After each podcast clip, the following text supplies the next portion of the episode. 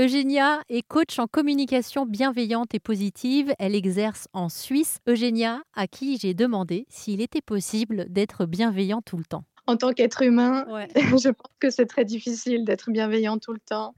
Et euh, à ce niveau-là, c'est vrai que je dis souvent aux parents et aux professionnels de l'enfance, vous avez le droit à l'erreur. Euh, vous avez aussi des émotions. Donc parfois vous explosez, c'est OK.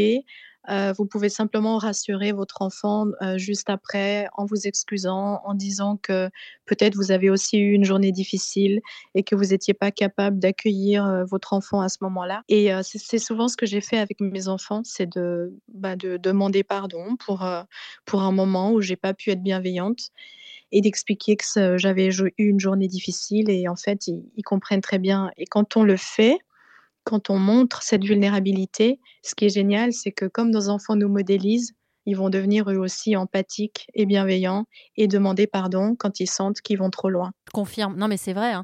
Moi, je découvre euh, euh, cette chose-là. Il n'y avait pas ça quand j'étais petite. Les adultes s'excusaient peu auprès des enfants.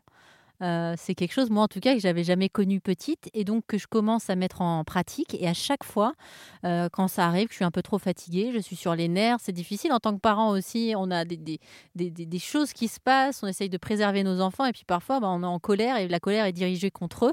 Et quand je m'excuse, euh, sincèrement, en tout cas, quand la sincérité est là, effectivement, tout s'arrête. quoi. C'est-à-dire que euh, elle se calme tout de suite et puis elle entend tout ça. Oui, les enfants ont une capacité de, compréhension et d'imitation vraiment très très grande.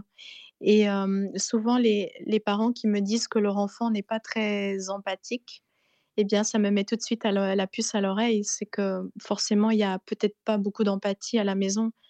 Euh, peut-être parce que les parents ne s'autorisent pas à, justement demander pardon, à s'excuser.